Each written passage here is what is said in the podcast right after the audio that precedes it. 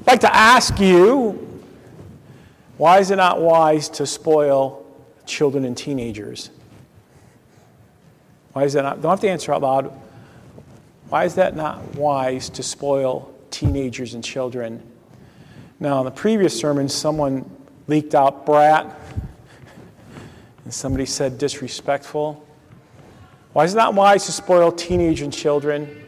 Because someone who always gets their own way and they always have the way of their will will do great damage to them later in life because we all know as we get older, other people aren't looking out to make sure that we're happy and everything goes my way. When we spoil children and grandchildren, we really set them up for a future of failure and for discontentment. That's why it's not wise to spoil children and grandchildren. In the book One Nation Under Therapy, you catch that? One Nation Under Therapy, for the United States, uh, the authors examine the danger of hyperaffirmation. Just like it's not wise to spoil and pamper children, teenagers, likewise, it's important that we don't use hyperaffirmation. What's hyperaffirmation? Well, hyperaffirmation is that no matter what my child or teenager does, it's right. It's sort of as if a teacher's teaching a lesson and says, Johnny, what's 2 plus 2? And Johnny says 2 plus 2 is 5, and the teacher says, Wonderful answer. I can't believe how hard you worked to get it. Get at it. No, 2 plus 2 is what? 4. Maybe to have to study a bit more, Johnny. Hyper affirmation is that I affirm anybody and I give them praise whether they deserved it or what? Not. it's sort of like everybody gets a trophy or lawnmower or helicopter parents and grandparents. The danger with hyper affirmation is that people learn I don't have to work hard to be my best, to be affirmed, and to work to use praise. Today, uh, we have children and teenagers who play in no strikeout baseball leagues. No one gets a strikeout because that makes you what? Feel bad. And we're not going to keep score. That's not going to be good. And once again, we're going to stop using A, B, C, D, and F because somebody might be offended. And even universities are wondering should we give out percentage scores anymore? All this damages. This doesn't do any good. I was once, no offense, I was once, my son was in Cub Scouts, and they said, Well, you're a pastor, you can speak well. And there was a Pinewood Derby, and they said, We want you to announce the Pinewood Derby. No offense.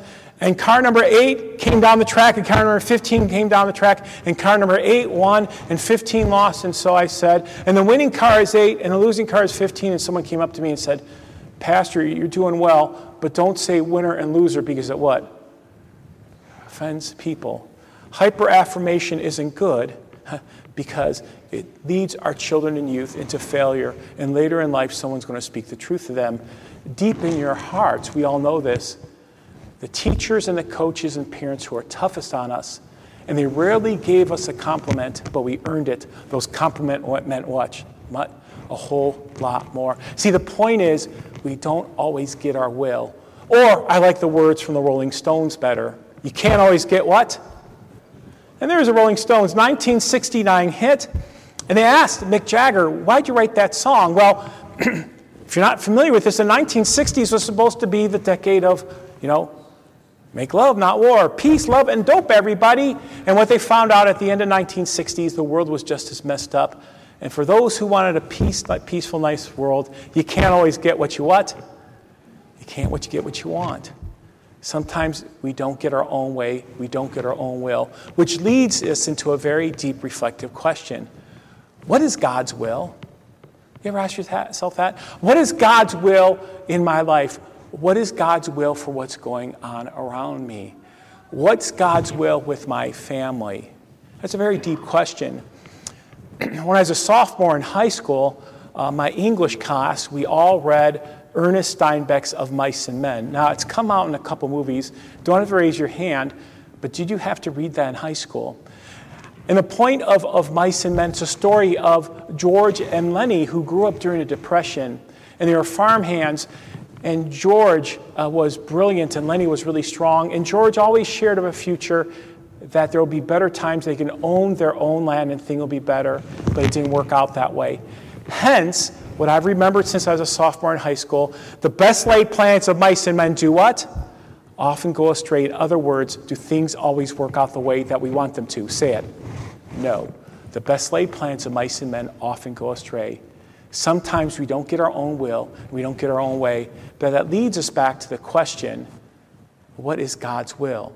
And sometimes, sometimes we see God's will in a number of ways. Well, first of all, we sometimes see God's will as dice. Well, my loved one's being tested with cancer. I'm going to roll the dice. And maybe it'll be a positive diagnosis or a negative diagnosis, and maybe it's just not going to turn out well. Or what's God's will? I'm in the relationship with this person that I love very much, but I'm not sure if they love me. And maybe it's going to turn out well, it's not going to turn out well. So, to a lot of people, God's will is like throwing the dice. Maybe it's going to work out, maybe it's not going to work out. And sometimes that's how we see God's will. Someone once told me that God's will is as thick as this book. I said, What do you mean by that? Well, God's will is the Bible. And the Bible are God's laws and dictates, and this is God's will that I keep his commandments and his directives and his rules. And I think that's, that's a blessing, but the Bible's more, and God's will is just much more than a book this thick with rules and laws and legislations.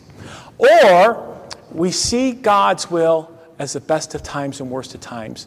My loved one's in the hospital and they don't know if they're going to pull through. But if they pull through, then it's God's will that they're healed. And sometimes it's miraculous at best times.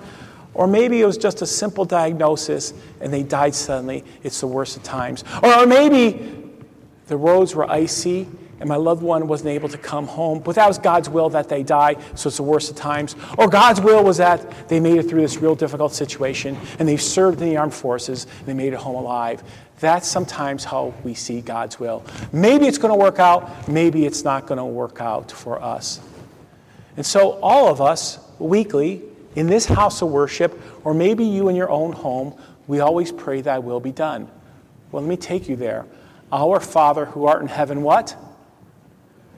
And sometimes we're taught, well, God's will sometimes work out for you, sometimes they don't. Maybe she loves you, maybe he doesn't. And maybe they're going to pull through surgery, and maybe they're not. And maybe the person in the hospital, and that's sometimes how we see God's will. I like what Martin Luther said the will of God is effectual and cannot be hindered. What God wills is God always gets. God's will is effectual and cannot be hindered. And so the question that we have to ask ourselves today is what exactly is God's will for my life? You might be saying, wow, because sometimes I don't know God's will for my life. What does God really expect from me? How is this all going to work out? I don't know God's will. So let's go ahead and reveal God's will. And what St. Paul shares with us, and I'll read this to you, is St. Paul, St. Paul shares for each of us what God's will is for our life. I'll read this to you. I became a servant of this gospel by the gift of God's grace given to me through the working of his power. Remember, Paul used to persecute Christians. His name was what? Saul. And God's will was that he received God's grace. So Paul always began his letters by the grace of God.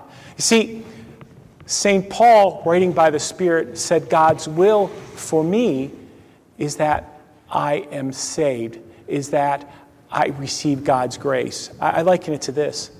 The eternal will of God centers on God's blessings, choosing and adopting us by the richness of his grace in Christ in whom we have forgiveness of sins. Friends in Christ, you want to know what God's will is for each and every one of us? That you come to faith and believe in Jesus Christ, and that you're saved, and that you're adopted, and you receive his blessings, and you're his child. That you're in a relationship with our Lord and Savior Jesus Christ. I, I like that word adopted. We all know what that means, right? God's good and gracious will is that we're adopted. Us sinners were adopted into his family. It reminds me of a story I heard a number of years ago about a father and his two sons that always went to nursing homes or to the homebound and visited them and brought them peace and comfort. And the two sons came into a room and there was a resident there, an elderly lady. He says, Who are you? And they said, Well, I'm so and so, I'm so and so. Are your brothers? Yeah. And one son said, We're both 11. And the lady said, Oh, you're twins. Uh, no, we're not twins. But you're both 11. Oh, I get it. Like one of you was born this month and one of you was born 11 months ago. Uh, no, that's not it. I was born in June and he's born 11. Uh, was born in April and we're both 11. Um, she's somewhat confused. And you're both brothers? Yeah. You're both 11? Yeah. And when we were born in June and April, that doesn't make sense to me. How can that be? And one son finally figured it out. Well, she doesn't know how we can be brothers 11 years old, born two months apart from each other. And then one brother said, Well, I have to explain to you. One of us was adopted by dad and mom, and one of us is dad and mom's kid. But out of love for us, dad refuses to tell us which one he adopted. You see, God's will for us is by God's grace, we're adopted into his family, received into his kingdom. That's God's will for each and every one of us. Can you all read this with me?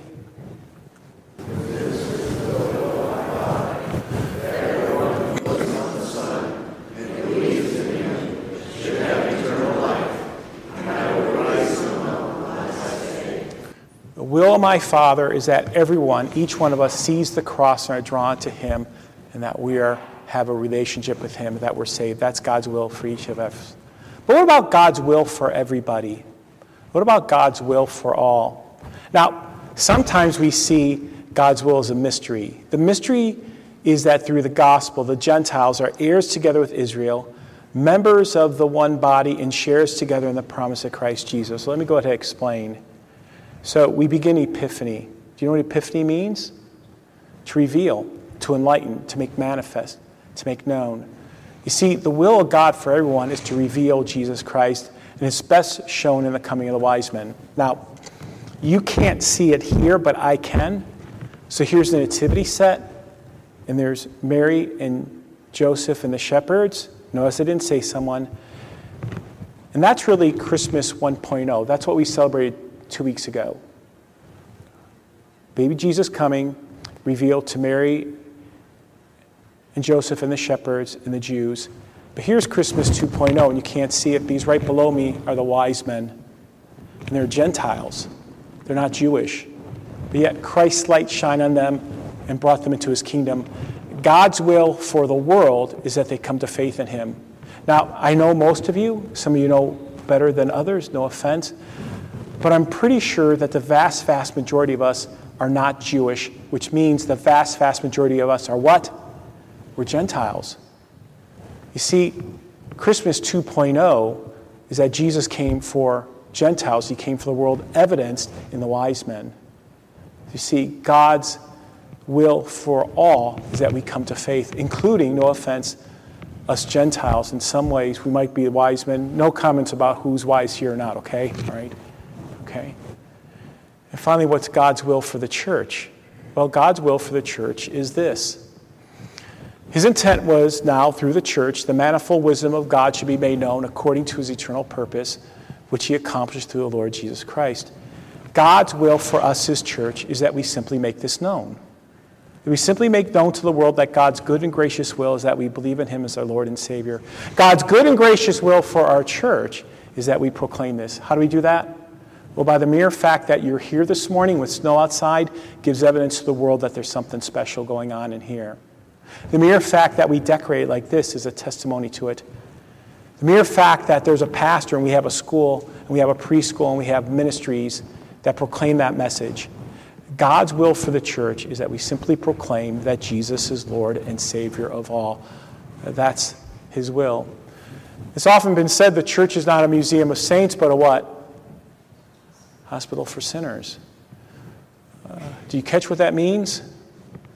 Um, we're not a museum of holy people. Matter of fact, we're a church of messed up people and sinful people, and we have messed up lives, and sometimes our future is uncertain, and sometimes we might wonder about God's will. But the church really is a hospital for sinners. Somebody once said, Pastor, I refuse to go to church. It's full of hypocrites. And I say, Well, we always welcome one more, okay? Your church is filled with sinners. Well, no kidding, okay? Real bad sinners. No kidding, all right? The church is a hospital for sinners. Well, I'm not bad, that bad of a sinner, Pastor. Okay, whatever you say. The church is a hospital for sinners. What's God's will for the church? To proclaim the message of Jesus Christ. God's good and gracious will. You see, God doesn't act out of principles, laws, or ditch efforts. Some people say, well, God is love, or God is holy, and God is just, and all those are true. But God acts out of his divine will. And what's that will? To be good and gracious and kind to each one of us, to the world, and through his church, we proclaim the saving message of Jesus Christ. God acts out of his divine will, which is good and gracious. The mystery of his will, he chooses and promises to be gracious and a loving father, to be merciful and bring an end to the power of the law. That's his good and gracious will. And Martin Luther, let me go back to that, in um, the Catechism, in the explanation of his second article, he says that I might be his own. Notice you catch that? That I might be his own, that I might be adopted, that he forgets if I'm his real son or not. I might be his own. I'm forgiven and redeemed. That's God's good and gracious will for every one of us. That I might be his own. That's the language there. And so I'd like to do this one more time. I'm going to go back to the Lord's Prayer. Our Father who art in heaven, hallowed be thy name, thy what? So, what is God's will? If you read in the Catechism, God's will is that all people come to faith. God's will is that the church grows. I'm talking about believers. God's will is that everyone comes into his kingdom of grace, forgiven, and one day a kingdom of glory, which is heaven. Thy will be done, Heavenly Father, grow your church. Let other people come into your graciousness. So, how about this for a closing thought? Can you all read it with me? But God had seen my wretched state before the world's foundation, and mindful of his mercies great, he planned for my salvation. He turned to me a father's heart. He did not choose the easy part, but gave his dearest treasure. And all God's people say,